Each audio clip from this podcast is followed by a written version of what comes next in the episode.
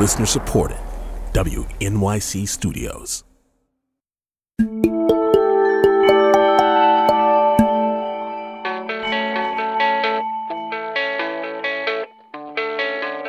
It's Politics with Amy Walter on the takeaway. We begin today talking about climate change. The issue, like so many this campaign season, was often crowded out by the pandemic. But we know that for many voters, especially younger voters, environmental justice and climate policy are a top priority. President elect Joe Biden ran on an ambitious climate agenda, but his ability to deliver on it is going to be challenging. First, well, there's still a pandemic raging, which will take up most of the administration's bandwidth. Then there's the fact that at best he'll have only the narrowest Democratic majority in the Senate. And then there's division within his own party about how aggressive the White House should be on this issue. When I think about my district, where black children are 10 times as likely to go to the ER for asthma than white children, we got to do something about it. So we're calling on the Biden administration right now to save lives. Save lives. There's no other alternative. We need bold leadership, and we're asking you because we voted for you. That's incoming freshman Congresswoman Cori Bush from St. Louis speaking this week in front of the DNC building in Washington. In other words, the big, sweeping, structural change type legislating to reverse course on climate is a tall order. And it's one made bigger by what his predecessor leaves behind. The Trump administration rolled back or weakened over 100 environmental rules and policies. That's Coral Davenport, an energy and environmental policy reporter for the New York Times. Those rollbacks Coral just mentioned were done by executive order, so Biden can use the same mechanism to reverse them. In fact, the majority of them have to do with traditional air and water pollutants, and they weren't even in effect until the last two years, which, according to Coral Davenport, means the lasting impact to our air and water won't be that much. But she says climate is different change is caused by putting greenhouse gases into the earth's atmosphere and they stay there. It's cumulative. It's kind of like a garbage dump. It just you just keep adding to it. And the trump rollbacks both of the domestic climate change regulations and the withdrawal from the paris climate accord all came at a moment in the history of global warming where we crossed a threshold. The point at which you kind of hit a point point of no return with greenhouse gases in the atmosphere is when you you cross into 400 parts per million of carbon dioxide in the atmosphere. That is sort of the point past which the worst impacts of a lot of the worst impacts, impacts of climate change are baked in. Um, you can't really go back. And the planet first crossed into that in 2016, the year that Trump was elected.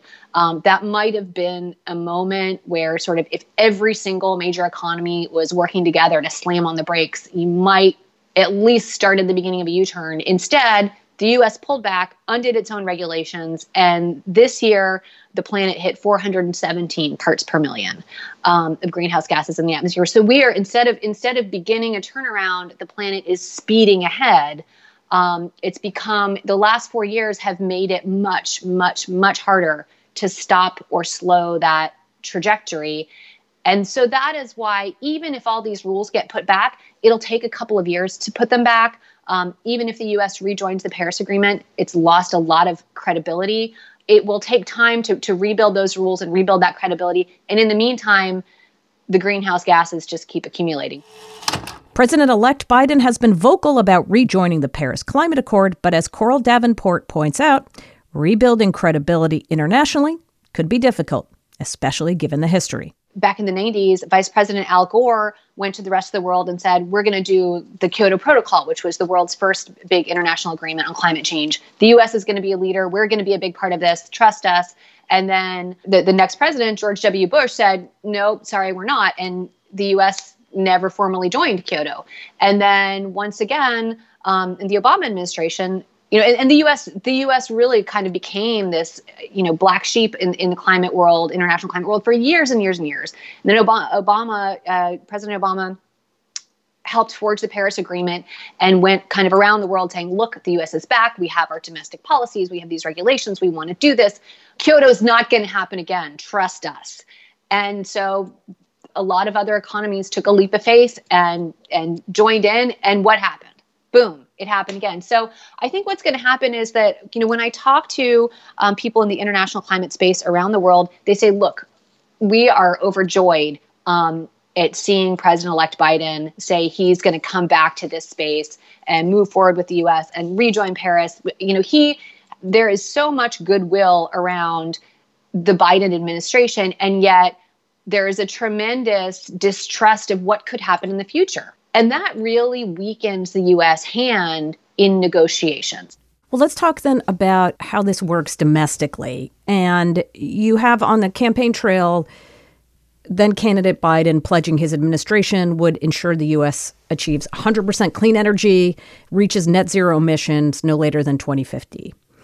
But I remember very clearly back in 2009, Democrats had not just the White House, but they had the House, big margins in the House, big margins in the Senate, tried to pass a cap and trade climate bill, which had an 83% cut, right? Not 100%, but 83% by 2050. It barely passed, with a lot of Democrats voting no, and never got anywhere in a Democratic Senate. So, given where we are now with a very narrow Democratic majority in the House, it's unclear where the Senate's going to be, but very narrow either way. I mean, how realistic is anything legislatively for a Biden administration on something as profound as this? Joe Biden, to to his credit, absolutely was the first presidential nominee to make climate change a central issue, um, and his climate campaign, his climate proposals were absolutely the most aggressive and ambitious climate proposals of, of any presidential nominee. Two trillion dollars, like you said, net zero. The country's going to get eliminate all emissions in 30 years. What? I mean, that's that's that's what scientists say we need, but that's tremendous. That's far more ambitious than what was proposed by Obama. Um, Joe Biden knows that that that's not going to happen. Um, the Senate, no matter, you know, even if it gets a 51 vote, you know, majority, is not going to pass $2 trillion in green spending. It is all but impossible to imagine that they, there will be any kind of legislation that will mandate major emissions cuts. And so, you know, he's going to turn back to the same tools that President Obama used. And in, in some cases, they're just going to go back and put some of those regulations back in place. Um, in some cases, there's a pretty clear legal path to do that. One of the, the biggest regulation that the Obama administration did was um, was um, increasing fuel economy for vehicles, which significantly lo- lowers auto tailpipe emissions of greenhouse gases. I think that they'll be able to put that back in a fairly straightforward way and have that probably stand up pretty well legally. Some of the other rules, I don't even think they'll take a stab at, or they will try. They'll they'll have to put back in a much more modest way. Um, and this is because we have a, a more conservative Supreme Court than Obama did, and so I think that they will be looking at that and saying. This is a Supreme Court that is not going to look favorably on aggressive rules that give federal agencies a lot of authority to regulate huge swaths of the economy. And so we're going to have to tread more cautiously. So they can put these rules in place. In some cases, they may have to be more modest in order to stand up legally. And as we've just seen, you know, if you're acting, if you're doing regulation, it can still get undone in the future. Talk about uh, the other issue here, it seems to me, is it's not just trying to bring Republicans on board, but Biden's got to keep Democrats happy too. And we've already started to see some rifts within the Democratic coalition over some of the folks that Biden is bringing on board in his new administration, specifically bringing in uh, Congressman Cedric Richmond from New Orleans, um, who many in the progressive movement, especially uh, those from the Sunrise Movement, argue is sort of you know, part of the corporate oil and gas cabal. He takes a lot of money from these interest groups, they say. And this is exactly the wrong kind of person to be in the White House. And that if if Biden is serious about climate, he's he's got to bring people in who are, you know, not from that world. How serious of a challenge do you think that Biden is going to have in keeping both sides of the Democratic Party happy, the sort of new suburban moderate wing of the party who may want a more go slow approach, versus progressive, especially younger progressive voters who say climate change is the existential issue of our time. And unless you're doing big structural change, you're not doing enough that rift is is very real. And of course as you know i mean i mean that that is reflective of the broader rift between the party. It not you know not just on this issue but we're seeing that between the, the centrists and the progressives. And the progressives feel very empowered right now particularly on climate change. You know that group the sunrise movement really showed their political power in this in this political season. They went out and knocked doors and and helped get um, Ed Markey reelected in Massachusetts, uh, which was kind of which was a big surprise. Um, and they sort of showed, look, we've got that power. And they pushed, they publicly pushed Biden, um, candidate Biden, to you know really beef up and his climate plan and make it more ambitious, which he did. As a result of that pressure, I mean, he added, he increased the amount of money he was going to spend. He made his plans more ambitious, and in return, I think a lot of those progressives felt like they held their nose a little bit, but they they went out for him. And so, I mean, you know, you got to dance with them what bring you. They're saying, "All right, we helped get you here, and you made this a central campaign issue. We this is what we demand, and this is already causing headaches." I talked to um, you know an operative who's sort of between Biden transition world and and the Hill, who said, honestly, we think that the biggest problem the biggest challenge in getting in getting anything through is not going to be republicans and it's going to be the progressive left because they have these demands they feel very empowered and emboldened. You know i think that they sort of it's it sort of feels like they would be prepared to walk or turn against this administration if they tried to make some kind of centrist deal, um, you know, on on modest legislation that wouldn't go as far as they would want, and then and then that could blow up you know that could blow things up so i think there is a sense of we want these people they helped bring us here we have to play you know but you know we we have to horse trade and manage expectations and that's not really how this world operates and I, I, think that there's definitely there is already a lot of tension there, and we could see it blow up. I, I don't know. I mean, I, and, and again, that's a that's a larger dynamic. Well, Coral Davenport, thank you so much for talking with us, for all the work you do at the New York Times, and you're going to be really busy yes. these next few months. that much is for sure. thank you. Okay, thank you so much, Amy. Coral Davenport is an energy and environmental policy reporter for the New York Times.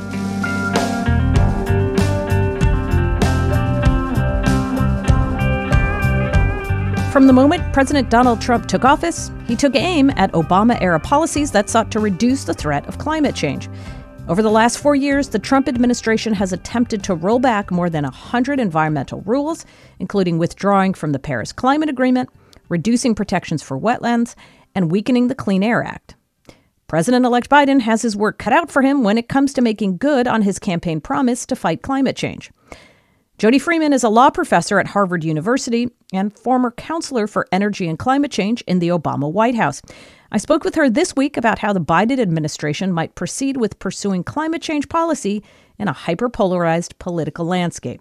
The challenge will be how to get climate change as a priority attached to other things that have to happen. So if a big bill for economic recovery is moving in the Congress, how do you inject climate priorities into it you know green infrastructure spending investments in r&d and clean technologies renewables support for batteries and energy storage that kind of thing you would expect to see the administration attach to a legislative package for the economic recovery plan.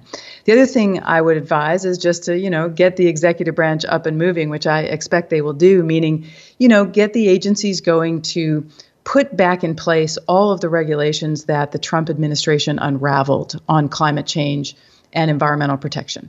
So that the administration can do quite quickly. You know, they can get the Environmental Protection Agency and the Department of Interior and the Department of Energy going, and other agencies that have to basically put regulations back in place. And that the president can do without the Congress. So it's really those two pieces um, managing the executive branch, getting off to a running start, and putting climate and energy policy into whatever else can be moved through the Congress. So I'm wondering, you know, is the the the prospect of ever getting something that is a big, far-reaching piece of legislation through Congress, and it's going to have to be in a bipartisan way, even possible despite the fact that, you know, more Americans than ever now do believe that climate change is real.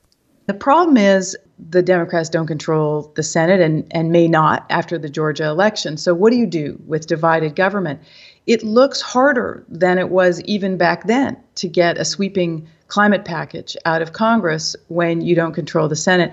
And frankly, even if the Democrats did control the Senate, this is hard to get passed because you have some moderate Democrats who are from energy states who will want to negotiate very carefully before they vote for a sweeping climate bill. So I think this is pretty delicate. I think it's possible to put a price on carbon, let's say, in a new piece of legislation, whether it's a capping carbon in a dividend scheme like cap and trade or cap and dividend or a carbon tax. I think that's eventually possible. But I think there may need to be smaller steps building up to it. So you get some bipartisan support around, let's say, a smaller policy that's really important that can make a start, like a clean energy standard. You know, the states have renewable portfolio standards, meaning a standard to have a certain share of your electricity come from clean, green sources. Republican states support that policy. You've got a lot of wind in Texas, a lot of wind in Iowa, places like that. So you could imagine climate policy getting through Congress with some bipartisan support that begins to take steps toward the more sweeping legislation. But I'm not sure right out of the gate you get a bill that has everything in it. You know, you think about back in the 2008, 9, 10, you still had Democrats from energy producing areas, and you had Republicans from sort of suburban or urbanish areas who were able to sort of bring the points of view of those communities into their caucuses. And now that's basically gone. There there's no more there aren't Democrats from the Dakotas or Nebraska and you don't have Republicans in some of these metro suburbs anymore.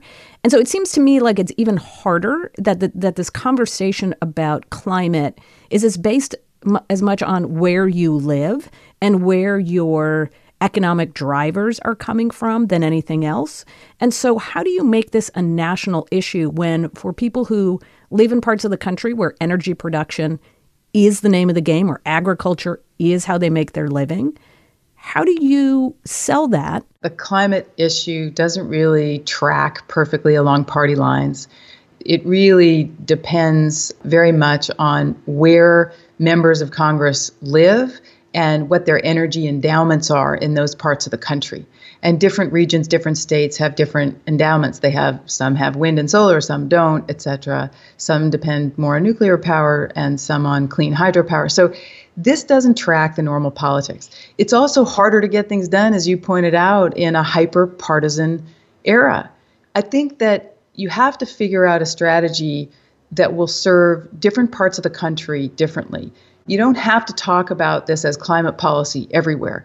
In some states, it will be economic policy. When you talk about moving to renewable power, that can be very attractive in red states, but if it's packaged in a way that doesn't sound right to them, if it's packaged as climate change policy, it may be less appealing. So part of this is messaging, part of this is explaining that a transition to cleaner energy brings with it economic development.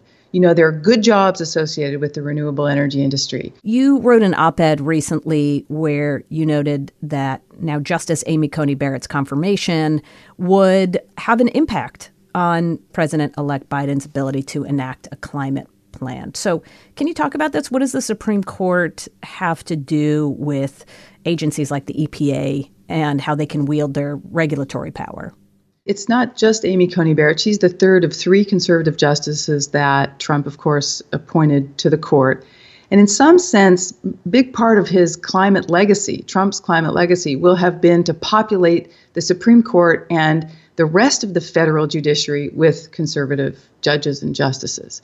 That's a problem to some extent because there tends to be skepticism from justices like Amy Coney Barrett and Brett Kavanaugh and Neil Gorsuch and others toward expansive use of regulatory power. They tend to treat agencies, when agencies try to regulate, with a certain kind of dubious skepticism, saying, well, do you really have legal authority to do that? And there's sort of a judicial philosophy that says agencies shouldn't try to do big new things with old laws on the books. we should really have Congress speak to that again. That's sort of a, a shared philosophy among the conservative justices. So that could pose an obstacle to President Biden when he says to his agencies, look for ways to do big things with the laws that we have on the books and use your regulatory powers aggressively and expansively. The agencies have to be careful that they can link their powers to the laws that give them authority and that they can very clearly do that so they don't run into trouble in the courts. So, how has the court? I mean, obviously, Amy Coney Barrett is, is the newest here, but during the Trump administration, did the court then push back on some of the Trump uh, administration's regulatory agency directives? Well, uh, President Trump rolled back, you know, right. somewhere close to 100 different environmental and climate policies, and he ran into trouble in the courts because the lawyers for the agencies did a really sloppy job. So the Trump administration lost scores and scores of lawsuits because they didn't carefully conduct their rollbacks. Now, that doesn't mean that the court is going to be friendly to Biden administration because even a careful um, Biden administration will still have some trouble if it tries to sort of lean into its statutory authority. I'll give you an example because it sounds so abstract. When setting standards for carbon for the electric power sector, the Obama team put in place a set of standards that were very forward leaning. And they counted on substituting natural gas and renewables for coal. And the strategy the team used was an innovative legal strategy that read their authority very broadly that, that, said, we can do this. We can require replacing dirty coal with natural gas and renewables. That reading of their authority, that, that their approach w- could use that strategy, was challenged in the courts. And the concern is that that kind of approach, if it ever reached the Supreme Court, might get rejected. And the court might say, you know, you don't have the power to consider that kind of strategy. You can only set standards for each and every power plant. You can't talk about substituting one form of energy for another. So, this all comes down to how you read the Clean Air Act, how you read the laws on the books. And the court right now, the Supreme Court, the conservative court, is not likely to give the agency a lot of room to maneuver. That's the worry. And so it means that the Biden administration has to pretty much, you know, color within the lines but I think it can still do lots with its regulatory power. It just has to be careful in doing so. And so most of its regulatory power then is likely, the, at least to be successful, is just simply reinstituting the rollbacks, or however we say this, undoing what the Trump administration did, but going further than that may be the bigger challenge. Is that what you're saying? Yes, I think so. And so just to just to make this concrete, look, they can the Biden administration can put in place standards for the power sector to try to make it get cleaner, to try to move it in a cleaner direction, meaning toward renewables, away from coal. It can put standards in place for the transportation sector, meaning incentivizing higher fuel efficiency, more electric vehicles, et cetera. Can put standards in place to control methane from the oil and gas sector. These are all really important policies because they all get at reducing our economy's greenhouse gas emissions. Now, it's not the most efficient and effective way to do it because you can think of a national policy that might be more efficient, right? Like a carbon tax or a national cap on greenhouse gases. But still, this more piecemeal way to do it, sector by sector by sector, is within the control of the Biden administration, and they just have to set rule after rule under the EPA's authority. It won't be as far reaching as it could be if we had a new law, but it's still going to make a significant difference. It sends a signal to these industries that they have to start heading in a cleaner direction. Well, can you talk a, a little bit about that? And, uh, you know, many folks in the industry are saying, look, a lot of the stuff we've already been doing. I mean, it, it made economic sense, number one. And two, we understand where the consumers are. And so we're going to react to both of those things. What kind of relationship, first of all, do you think that the Biden administration can and will have with industry? And how much do you think that industry itself is making some of these changes without getting the you know the the regulation or the push from government? Well, some of the things we need for a clean energy transition are being driven by market dynamics. There's no doubt about it. The fact that we have abundant, cheap natural gas means you can move coal out of the energy mix to a greater extent. And that's happening because of the market. But government policy is actually very important in driving those market trends forward faster and deeper. And that's what we've been missing for the last four years of the Trump administration. The Obama team tried to do that. They said, look, we see these things in the market. Let's put in place policies that help to cement that trend and drive it further and faster. And that's, I think, the combination we're going to see with the Biden folks. I think they're going to say, let's adopt some standards that further what we're seeing in the market. In some cases, we don't have positive market trends, like the transportation sector, right? Oil is very cheap right now. That makes gasoline very cheap right now. That means people can drive big gas guzzling cars and they're not really incentivized to buy the more fuel efficient vehicles. So you need a bit of a help there. You need fuel efficiency standards for the auto industry to say, you know, we're heading toward more efficient cars. You need to design for more efficient cars. Jody Freeman, I really appreciate you taking the time to walk us through all of this. Thank you so much. My pleasure. Great to be with you. Jody Freeman is a law professor at Harvard University and former counselor for energy and climate change in the Obama White House.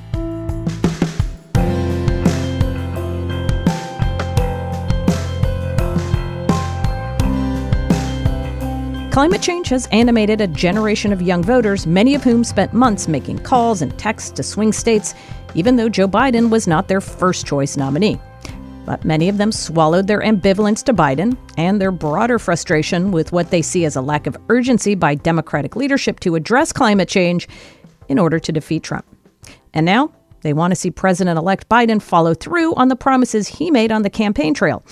They're paying close attention to who Biden appoints to his cabinet and to head agencies as a way to gauge how seriously he'll be taking this issue. Waleed Shahid, a spokesman for the Justice Democrats, is worried that Joe Biden will compromise too much with GOP leaders in Congress. You know, Joe Biden said he is going to fight for the soul of America. And I think there is really going to be a fight for the soul of the Biden administration going forward, in the same way that President Obama was pushed by progressives in his administration on, you know, fighting for dreamers, fighting to stop the Keystone pipeline from being constructed, you know, Occupy Wall Street. There tend to be a renaissance of social movements under Democratic presidents that are not simply about resisting Republicans, but creating the political space for Democrats to act boldly. And so, on climate in particular, you know, as progressive voters tend to be younger voters, and as younger voters have said in this past election that climate, the climate crisis is their number one issue, I think voters are looking for Joe Biden to deliver on the mandate that he's received from the millions of voters that chose him over Donald Trump. And him and uh, Joe Biden and Bernie Sanders actually came to a number of agreements after the primaries through these task forces they created. And one of the main things progressives are looking for is the creation of an office of climate mobilization that directly res- reports to President Biden, and that was something that Joe Biden agreed to in the in the task forces, and something that progressives want him to deliver on on, on day one. You have something that you called the the climate mandate campaign, and and and talking about the climate cabinet, which I assume you mean when when looking at the cabinet writ large, the the sort of expectations that you uh, on the progressive side, but specifically for Justice Democrats, have in terms of who should Biden pick or you know have around him.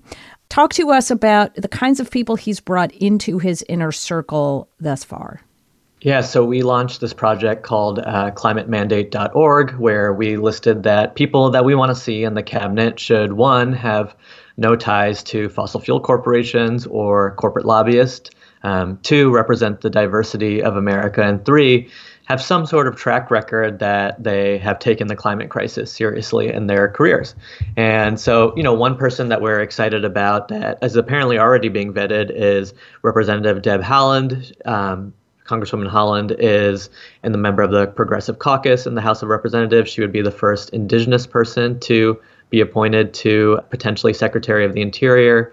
Secretary of the Interior also has a lot of jurisdiction over relationships with tribes and tribal lands. So it'd be a big deal if she was appointed, and we're optimistic that she will be appointed. We're, you know, we're also looking for people who are really understanding the connection between climate and the economy. And so, someone like Joe Stiglitz, who is one of the chief economists at the Roosevelt Institute, we would like to see him placed on the National Economic Council. Um, Darrick Hamilton, who has done a lot of writing about the connection between jobs and racial inequality, we would like to see him on the Council of Economic Advisors. Overall, you know, these are people who represent not the consensus that was around when Joe Biden was senator and even vice president. Um, the Democratic Party has become more progressive, and you know there are a lot of these people who were part of the you know Bill Clinton administration and this third way ideology in the Democratic Party, and we want to make sure that there's representation of you know some of these new voices that have been challenging the inequality that we've we've seen in our country. When you look at the kinds of folks that Biden has brought on thus far to be his chief of staff and, and, and others sort of in his immediate inner circle in the White House, a lot of them do come from the Clinton era, have been with him for pretty much not if if not his entire career, a, a good chunk of his career in politics.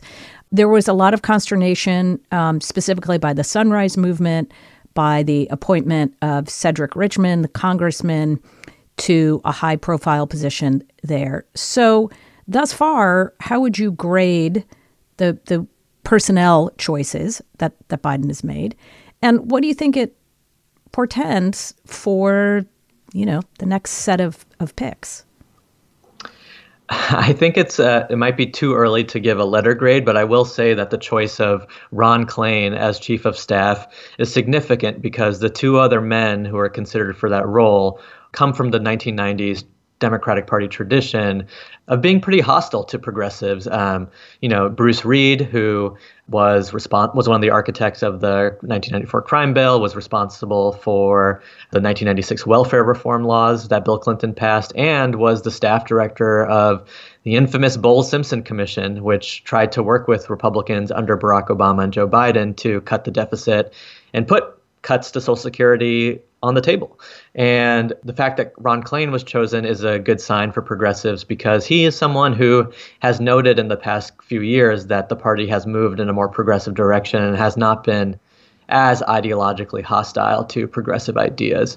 Um, you know, that said, the appointment of Steve Ricchetti is disappointing. He is uh, he's been a big pharma lobbyist. He's worked for groups in the industry that oppose allowing the government to manufacture prescription drugs oppo- strongly oppose Medicare for all. Um, Cedric Richmond, Representative Cedric Richmond, is um, one of the top recipients in the Democratic Party of money from fossil fuel corporations. He took money from Exxon just this past year, and so that was disappointing. But it just provides more urgency, I think, for Joe Biden to take some of these other positions. And um, you know, if he's going to represent the big tent of the Democratic Party, 40% of the seats in the House of Representatives that Democrats have belong to members who are in the Congressional Progressive Caucus. So there should be some adequate representation of progressives in some of these other positions. So there was talk before the election, uh, of course, that Democrats were going to expand their majorities in the House, and there was a strong potential that they would flip the Senate to Democratic control. There's still a possibility of that. We're waiting for Georgia. But if indeed we're looking at a split congressional control and, and obviously Democrats having a smaller majority in the House. Like, t- talk to us about Justice Democrats and their expectations on these issues that we know aren't going to make it through Congress um, and where compromise is going to happen or where executive authority is going to be more important. Like, where are the areas to you that you think, okay, it's okay, he needs to compromise with Republicans? Versus, you know what? Let's just forget about going the legislative route. We're not going to get what we want. Let's see how much we could do through executive or regulatory action. You know, first of all, we, we have a political system where Joe Biden can win, can defeat Donald Trump by, you know, 7 million votes. And still, that doesn't translate to majorities um, or wins in the House and the Senate. And that is, you know a growing problem in the design of our electoral system that um, is not simply about ticket splitting or the failures of the uh, Democrats in the House and Senate, but also just about gerrymandering and how the lines are drawn for some of those uh, elections.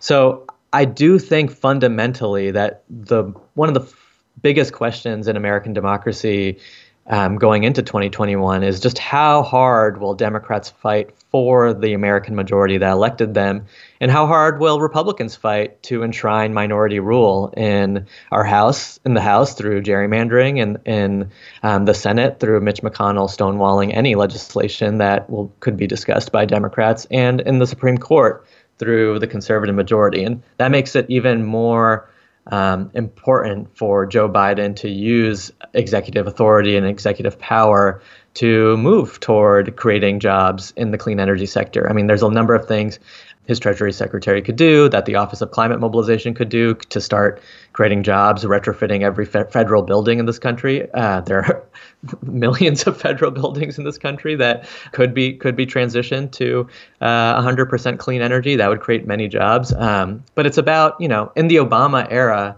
progressives were often pushing President Obama to you know do these kind of piecemeal things like President Obama told Dreamers for years that there was nothing he could do on executive action for Dreamers, and then they found a way to do it, which was the DACA program. And so there's there's you know they might even say we can't do this, and then a year later they'll do it. so one last question for you, which is. Um, again, media narrative. everybody likes to put things into nice little boxes, um, and one of those is that the progressive movement, Justice Democrats, Sunrise Movement, etc., are going to serve a role similar to the one that, say, the Tea Party filled in 2010 for the Republicans, and that you all are not going to just be pushing for certain policies, but primarying moderate Democrats, trying to push out certain people I don't know, in the administration or otherwise, going to have a very contentious relationship with the White House. How do you respond to that? Yeah, you know, I think um, throughout American history, social movements have had complicated relationships with presidents, whether that's the abolitionists and Abraham Lincoln, or the labor movement and FDR, or the civil rights movement and John F. Kennedy and Lyndon Johnson. And so I think still today, we're in this moment where you know there will be uncomfortable moments between progressives and social movements and and the president. But I, I think about this quote that FDR told civil rights leaders and labor leaders of his time, which was, "I agree with you. Now make me do it." And I think that is the best of the the tradition of how social movements and party leadership can sometimes without even knowing that they're doing it help each other achieve goals. I do think that one thing I'm one thing progressives are really worried about is if Joe Biden returns to his 1970s, 1980s style of politics, which is to achieve these grand bargains with Republicans, where Republicans get something, Democrats get something, and we call it a success. I, I think party politics is fundamentally different in 2020 and 2021. You can see across the aisle just how far Republicans are willing to go to threaten the election results, um, the legitimate election results. And I think Mitch McConnell will try to get Joe Biden to swallow as many toxic poison pills that make it more difficult for Democratic constituencies to feel mobilized for the 2022 midterms. And so that could look like a range of things, but that's something that I think a lot of Democrats and a lot of progressives are, are worried about if Joe Biden you know, returns to some of the fundamental ways he was shaped as a senator in a time where we didn't have as polarized parties. Waleed Shahid is the spokesperson for the Justice Democrats. And we heard from you. You told us how you felt about environmental justice and what you want to see from a Biden White House when it comes to climate change. This is Bill calling from Palo Alto, California. I would like to see the incoming administration take educating the public seriously about climate change. There is so much disinformation out there and a very powerful industry machine spreading it both in the media and from their own websites. I'm counting on President elect Biden to address climate policy and the environment.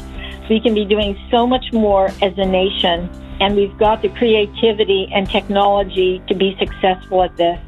So let's do it. My name is Barbara. I'm in San Jose, California. My name is Linda Margrave. I'm from Colorado, and I very much support any action to improve our climate. Um, that this is a global effort. It's not one person over another or one business over another. But I do believe that the Biden administration could easily give incentive programs to those who turn to a more environmentally friendly action. Um, and I believe it's the government's responsibility, really. Hi, this is Susan from Vashon, Washington, and I think the climate crisis is the priority for our world right now. Everything else falls from that. What I'd like the Biden administration to do is rejoin the Paris Climate Accords, uh, rejoin the world in standing up to the climate crisis, support renewable energy, support regenerative agriculture, and turn our economy into one that is designed to conserve rather than to consume. We always want to hear from you. Give us a call anytime at 8778 My Take. It's Politics with Amy Walter from The Takeaway. We'll be right back.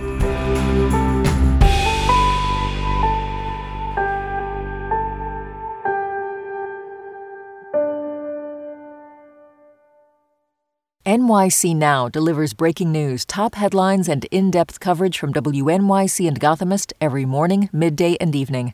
By sponsoring our programming, you'll reach a community of passionate listeners in an uncluttered audio experience. Visit sponsorship.wnyc.org to learn more.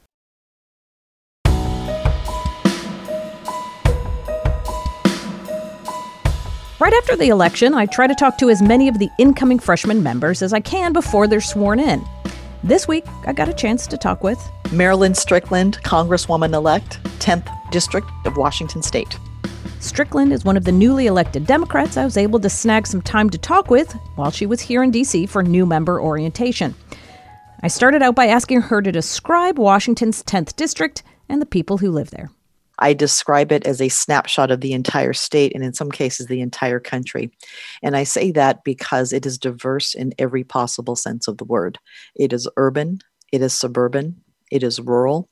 Right in the middle of the district is Joint Base Lewis McChord, the largest military installation on the West Coast. And it's a combination of an Army base and an Air Force base. And it has an $8 billion a year annual impact on the area. You know, we have agriculture, we have, you know, growing cities, we have areas that have struggled for a long time, we have tribal nations there. So it just really is a snapshot of everything you can imagine. There are universities there, there are community and technical colleges there. We have everything from shellfish to timber to manufacturing. Um, a port and then even you know a lot of strong neighborhood small businesses. And so it really is just diverse in every possible sense of the word. So talk a little bit about your race. I don't know that our listeners uh, know this but washington state has a top two primary process where everybody runs on the same ballot in the primary and the top two candidates go on to face each other in november. In this case that meant that two Democrats were running against each other. So, so talk to us about your race, who you were facing, and and what the issues were. How does it how does that work when two Democrats run against each other? As far as the dynamics of the race go, I think that this is where you really start to see some differences between me and my opponent. And, you know, the 10th congressional district, as I often say, is not Seattle. And I don't say that disparagingly. It's, you know, it's, it's a different place. And so, as I described earlier, it's diverse in every possible sense of the word, a lot of different types of political affiliations. And so, as the race progressed, you know, I was more in the center left lane and my opponent was more in the far left lane. And so, as we were talking to voters and talking to communities, we really learned, Amy, that they were concerned, you know, about a few key issues, especially given the pandemic. You know, they were looking for leadership at the national level in a Congress that would support relief packages because people need cash now. They were looking for leadership in economic recovery. And having served as mayor coming out of the last recession, I had built a lot of credibility in that issue. And then because of what's happening right now with, you know, people having to try to educate their kids at home, education was a big issue. And so I was touting my record in education as a mayor who brought a community together. And then of course the things that people still thought about even prior to the pandemic, climate change, the healthcare system, housing, the things that we know have been on people's minds for a long time, even before COVID, but COVID really amplified the inequities in our system. You were successful um, running as you you call it center left. You also had the support of the the quote unquote establishment. You had former governors of the state endorse you. You served as the uh, Seattle uh, Metro Chamber of Commerce head. What do you take away from that, and what do you think this means for those two sides of the Democratic Party looking ahead to putting an agenda together in Washington? What I've learned just in the short period of time I've been here is that the rift isn't as large and dramatic as people think it is. And, you know, if we're able to focus on shared values, if we're able to have a clear, concise message to the American public so that people understand that when Democrats are in control, the economy actually does better. When Democrats are under control, we actually create more jobs. When Democrats are under control, we're able to make big progress on human rights and civil rights and the things that are important to so many of us. And so I don't think, Amy, that the rift is necessarily as large as it is, although it does exist. But I think the question for us as a party is, you know, we need to move forward together in unity. We need to move forward, focus on the values that we have because those values are shared with the majority of the American public. And how are we able to communicate that so that it people? And so, you know, what I've learned again in this freshman class is that a few things you know, my freshman class is relatively small. It's 15 Democrats. But even though we represent different parts of what I call the political ideological spectrum, we all get along well. We are very friendly with each other. And again, we have a set of shared values. And I think that's the way forward for the party is to think about we believe in these core values. The distance between one part of the party is not that great. So, how do we come together and really clearly communicate what it is we stand for and connect our values with the American people? Because most people agree with what the Democrats stand for but sometimes it's a conversation about communication and, and honestly how is the press portraying it how is the media reporting the story because you know that contrasts get clicks speaking of moving forward your relationship within your own delegation forget about mm-hmm. just meeting the rest right. of the democrats sure. but when you have a member of your own delegation a democrat congresswoman jayapal actually not just support your opponent in mm-hmm. the general election, but really helped to raise a lot of money there. Um, this was a this was a pretty active support within the party. This was like an intra-family fight. So, h- how is your relationship with Congresswoman Jayapal, and, and how do you guys move forward? I mean, I think this is really about focusing on the fact that I am now a member of Congress in this delegation, and a campaign is a campaign, and people do what they think they need to do. So even though the political action committees that she was associated with spent a total of, you know, nearly a million dollars, we need to move forward as a country because if we think about the challenges that we're fa- we face, they're, they're just profound. And so for me, this isn't necessarily about you know a relationship I have with one person in my delegation. This is really about the people that I was elected to represent and how I'm going to be able to represent them. You know that I did have the support of you know Derek Kilmer, Susan DelBene, Rick Larsen. And I know members of our delegation because during my time as mayor, I worked a lot with them because, as you know, local government eh, needs strong partnership from the federal government. And so for me, this is really about focusing on the people that I want to represent in the 10th district. And that includes the people who may not have necessarily voted for me because you are there to represent everyone and to do your best to pay attention to their needs and to try and do the best you can at the federal level to help the local communities be successful. One of those issues, certainly that the president talked a lot about in some congressional races, you saw this too, was weaponizing the issue of, of climate, whether it's the the Green New Deal or ban on fracking. Your opponent was a climate activist. That was one of the reasons Progressive gave. Talk to us about uh, what your position is on some of the climate issues, what you want to see going forward, and where you think the Democratic Party can go. Yeah. So, first of all, you know, we know that climate change is real. It is a scientific fact. We are seeing on the West Coast these wildfires that have just been burning, you know, during the summer, creating smoke and hazardous conditions for people's health and welfare. And so when I think about the the things that we need to do moving forward, we have to consider a few things. You know, in Washington state and primarily on the West Coast, because of where we live, environmentalism is part of our natural ethos when you come to a place like Congress, you have to understand that people come from different parts of the country. And their economies are different and they're just different ways that people look at everything. And you know amy what joe biden did really well is that he talked about climate change but he also framed it as a job creation program. And i say this because you know there are people who absolutely believe in climate change but they also are fearful that their livelihoods will be taken away. And so, as we talk about transitioning to a more clean energy economy, we can make investments in infrastructure, but we have to do it in a way that is just and doesn't just take away people's livelihoods. And so, for me, you know, I look at my history when I was mayor, you know, when the Trump administration withdrew from the Paris Climate Accord, I stood with 140 other mayors around the country to reaffirm our commitment. I was the, I was, you know, on the boards of two large transit agencies where we made investments in buses, light rail, and mass transit. We, you know, in Tacoma actually, you know, made a pledge to increase our tree canopy. You know, we did a lot of work on trying to improve solar usage and increasing that. And so my record indicates that I clearly am able to take action to address climate change, but on the national scale, it's it's a different conversation.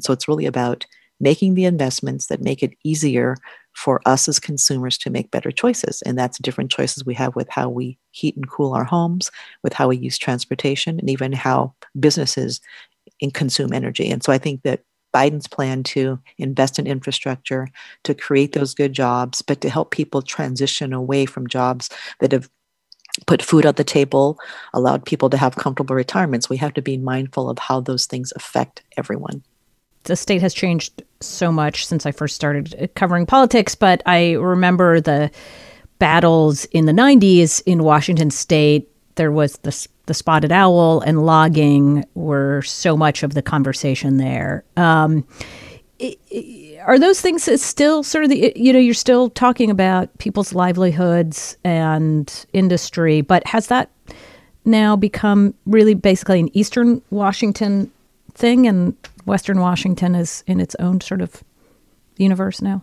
No, I mean, I would say that everyone recognizes. I mean, if you look at the wildfires, for example, and, you know, Hilary Franz, who is the commissioner of public lands, and she and I are, are good friends, and she supported my candidacy. And, you know, she has traveled around the entire state of Washington. The fires are happening everywhere. And so people recognize that it's a combination of climate change and weather patterns that create drier weather, really aggressive winds.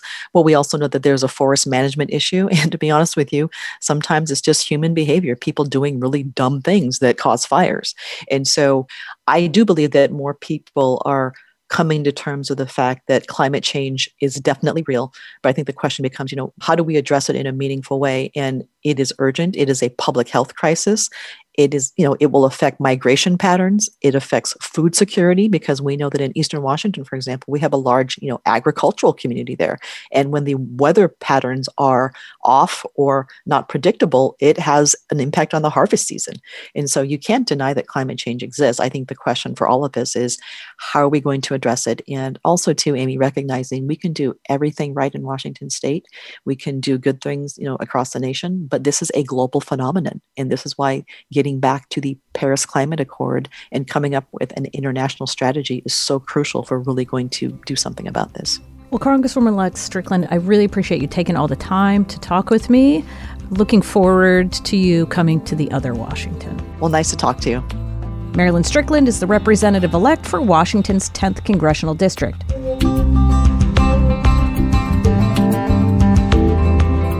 Next up is my conversation with Congresswoman elect Ashley Hinson from Iowa's 1st District. She's a former TV anchor from Cedar Rapids and a state representative. She's part of a record breaking number of Republican women who've been elected to Congress this year. She represents a purple district where she flipped a seat from blue to red. We caught up on Monday while she was participating in virtual freshman orientation and isolating after receiving a positive coronavirus diagnosis. She ran on a message of bipartisanship, and I asked her if there were a few issues she could imagine working with Democrats on. Well, I think there's a lot of common ground on what I call the kitchen table issues. We've all been talking about childcare, the cliff effect, some of the challenges surrounding taking leave as a family. I've talked about options for that on, on the campaign trail. Uh, I'm willing to come to the table on that too because I realize that's something that our families need. I, I think there's a middle ground to be had. So if the bill is reasonable, I'm absolutely willing to support the right piece of legislation. That's what I said by running as a common sense conservative here. I'm going to vet every bill, absolutely. But um, if it makes sense for the people of the first district, I'll support it. So immigration is another that I think we absolutely need to move forward on. I don't support blanket amnesty, but many Democrats don't either. So I think there are many places in the middle that we can come together and actually move the ball forward, which is what I want to do. You've worked in now on both sides of this thing, behind the mic and now somebody else asking you questions. Can you appreciate now more that you now that you've been in politics, the pressure on someone in elected office to stick with party first? Yeah. Well, and I've always told people where I stand, and there have been people who've supported me with a check who have called me afterward and said, "I don't really like your the way you voted on this," and I'll say, "I'm sorry, I voted for my district," and a lot of times they still support me once I explain the why. Um, so context for me is what really matters in in all of this. Um, being able to explain why I did something, um, what my perspective on it was, and all the listening that I did beforehand. When I am able to talk about that, I think that does make a difference to people, even when they disagree with you. As far as the partisan aspect, um, it is tough. And I, I think that unfortunately, what we've seen is, you know, with some of the people who've been in Washington, they've been there a very long time. Those relationships are pre established, and sometimes the personal feelings get in the way, I think, of getting some things done.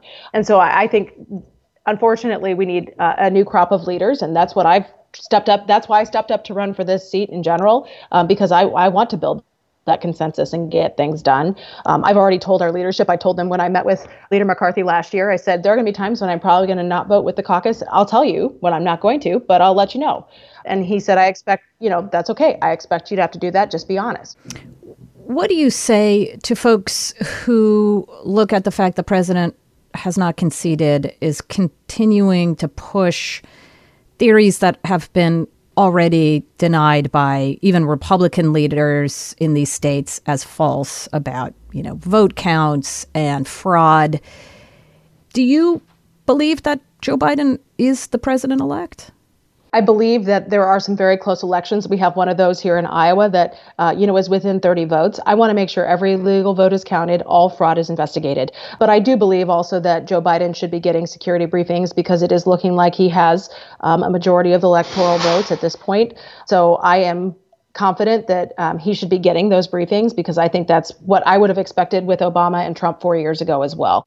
But do you worry that we're actually undermining integrity when questioning fraud that is not there? I mean, are there specific examples of places where there is enough quote unquote fraud to overturn any one of these states' final margin? Well, I don't know. I'm not in the weeds on all of the lawsuits that have been filed. I want all the lawsuits to play out. That's what I want. I'm talking to you as you are actually quarantining. So you recently got a positive diagnosis, coronavirus diagnosis. Is that right? Yes, I am isolating at home, and we pulled our kids out of school until after Thanksgiving. And I've worn a mask everywhere I've gone publicly, with the exception of eating, drinking, or publicly speaking. I've been in isolation, and I'm hoping to rejoin my colleagues soon. Well, talk about the issue of the pandemic writ large. Uh, first of all, I'm glad that you're feeling you're feeling better. It sounds like it. So, talk about how the pandemic do you think has been handled at the state and at the federal level? And now you are going to be somebody, obviously, you're going to be in the front row here and be making significant decisions about where we go from here. Well, obviously, I hope we get the vaccine out as soon as possible. I think that's really going to be for lack of a better way of saying it, the shot in the arm our country needs to be able to move forward. And uh, number two, we need to also make sure we're getting people the relief they need. Unfortunately, um, as we've seen in traditional DC fashion, they've failed at passing a meaningful um, second relief package here. Um, when I'm out talking with businesses who are about ready to deal with this second wave here um, in Iowa, um, our numbers are very high in terms of the number of coronavirus cases. I'm hearing from them they don't want to shut down, but they do want to make sure that we are doing what we can to reduce um, the numbers.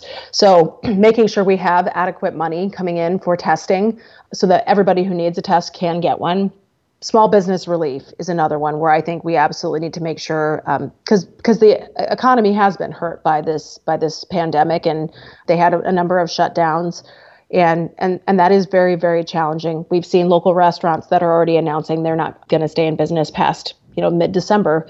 That breaks my heart because I think you know some of these places were doing just fine until this pandemic hit. So um, it's not lost on me how important these decisions are. I think I'm against mask mandates, but I also believe people should be wearing masks in public when they can't socially distance. Can it work if there is no mandate? Because as you pointed out, even though you have been really vigilant in wearing a mask, you were st- still got sick, which suggests that having everyone wear one might be the answer. Well, but my son was sent home from school. They require masks at school, except for the occasion when they're eating in the lunchroom. He was directly exposed to someone in the lunchroom during that short amount of time they had their mask off. Um, so I got asked where I got coronavirus last week. I have no idea because it is spreading so rampantly. So, regardless of people wearing masks. Everyone I was around was wearing a mask too. So businesses are requiring them to come in. While many of our local communities have issued mask mandates, um, they're not technically enforceable according to our Iowa code.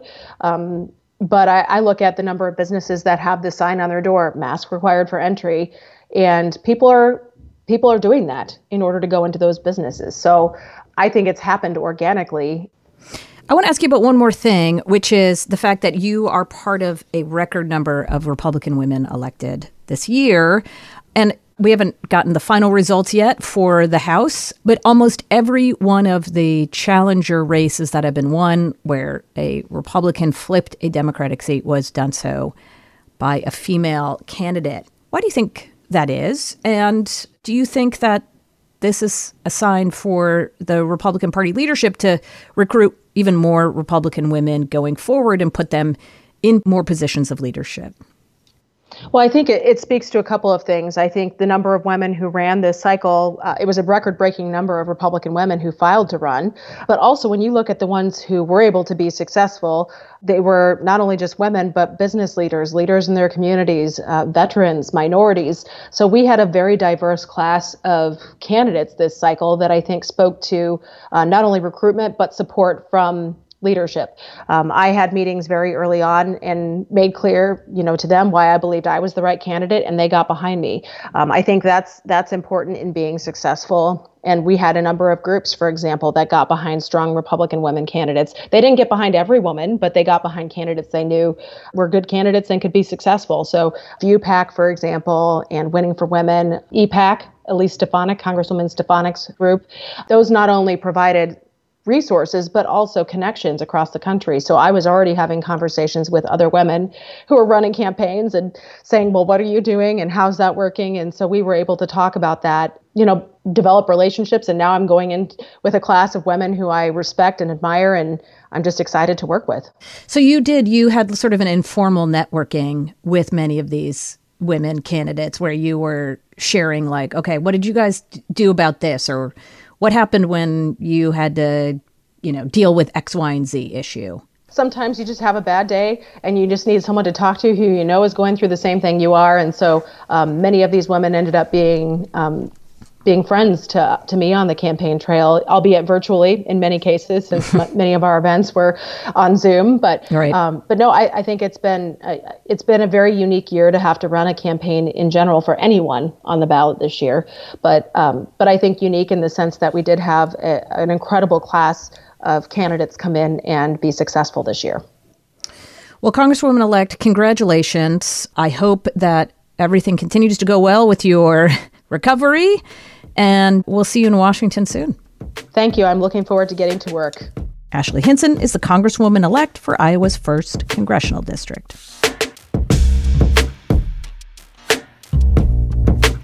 And one more thing from me. Did you all watch my cousin Vinny? He says to her, How many f- fingers do I? How many fingers do I got up? It's easy to laugh off Rudy Giuliani's attempts to question the legitimacy of the 2020 election. There was the Four Seasons landscape debacle, and Thursday's press conference, where the former New York City mayor lobbed numerous baseless conspiracy theories about the election, all while black dye ran down the side of his face. But that the President of the United States is not only supporting these attacks on the election, but actively stirring them isn't funny. Not at all. Firing Chris Krebs, the director of Cybersecurity and Infrastructure Security Agency, who rejected Trump's claims of voter fraud, inviting GOP members of Michigan to the White House in an apparent attempt to delay or deny certification of Michigan's results, continuing to use his bully pulpit to discredit election officials. This is the kind of stuff that in any other country we'd describe as authoritarian and dangerous. Thankfully, there are enough guardrails built into the system to prevent a coup. But it is dispiriting to see so few GOP officials stand up and tell the president to stop, and to see the official RNC account tweet out the false claim that, quote, President Trump won by a landslide. As states continue to certify their election results, the president's path to disrupting the process will hit a dead end. Joe Biden will be declared the winner of the Electoral College, and on January 20th, he will be sworn in as the 46th President of the United States, whether Trump concedes or acknowledges it. But the damage has been done, and once again, it is up to us, those of us who believe that this democracy is resilient, to bring it back to life. That means calling out anyone, even those who are on our own team, when they try to undermine it. That means admitting that winning at all costs isn't worth it. That's all for us today. Our senior producer is Amber Hall. Patricia Yakup is our associate producer. Polly Irungu is our digital editor. David Gable is our executive assistant. Jay Cowit is our director and sound designer. Vince Fairchild is our board op and engineer. Our executive producer is Lee Hill. And of course, you can call us anytime at 877 8 My Take or send us a tweet. I'm at Amy E. Walter. The show is at The Takeaway. Thanks so much for listening. It's Politics with Amy Walter on The Takeaway.